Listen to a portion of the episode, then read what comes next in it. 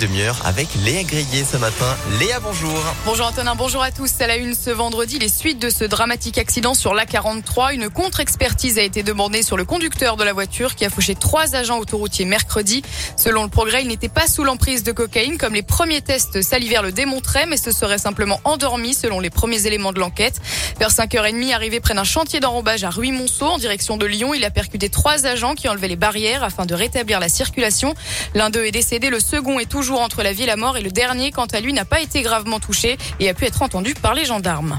Lui a menacé de déposer des explosifs dans un commissariat. Ça s'est passé mardi à Lyon. Un homme mécontent de voir son rendez-vous au commissariat reporté a appelé la sécurité départementale dans le 8e arrondissement et a expliqué vouloir poser des explosifs.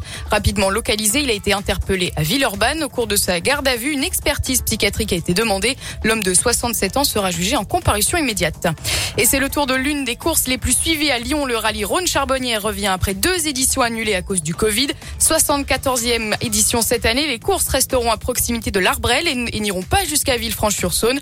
Le rallye est donc raccourci d'environ 100 km, un choix voulu par les, concours, concurrents, mais aussi pour préserver l'environnement.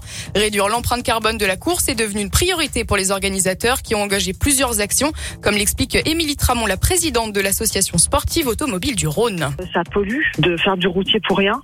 On travaille un maximum pour réduire nos émissions carbone. Toutes nos voitures d'encadrement, dans la mesure du possible, on a pris des véhicules hybrides ou qui marchent à l'éthanol. On va travailler avec des partenaires locaux. Dans toutes nos tâches, on va regarder ce qui est le plus propre entre guillemets.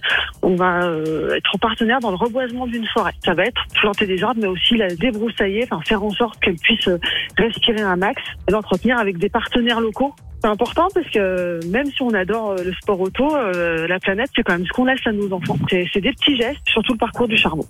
La deuxième manche de la saison du championnat de France des rallyes, c'est donc le Rhône Charbonnière. Il a démarré hier et se terminera demain.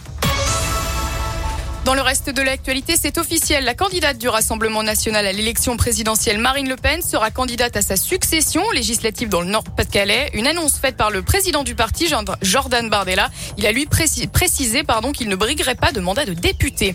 Et un mot de la guerre en Ukraine. Hier, des explosions ont été entendues à Kiev lors de la visite du secrétaire général de l'ONU. Un bâtiment a été touché. Trois personnes ont été blessées. Le secrétaire, lui, n'a pas été blessé, mais reste très choqué. Le chef de l'administration présidentielle ukrainienne a appelé lui, a privé la Russie de son droit de veto à l'ONU. Et un mot de sport à présent et du foot avec les demi-finales allées de la Ligue Europa. Francfort a battu West Ham 2 à 1. De son côté, Leipzig a battu les Rangers de Glasgow 1-0. Les matchs retour se joueront le 5 mai prochain. Et on parle aussi de la Ligue Europa conférence demi-finale allée entre Marseille et Rotterdam. Les Marseillais s'inclinent 3 buts à 2.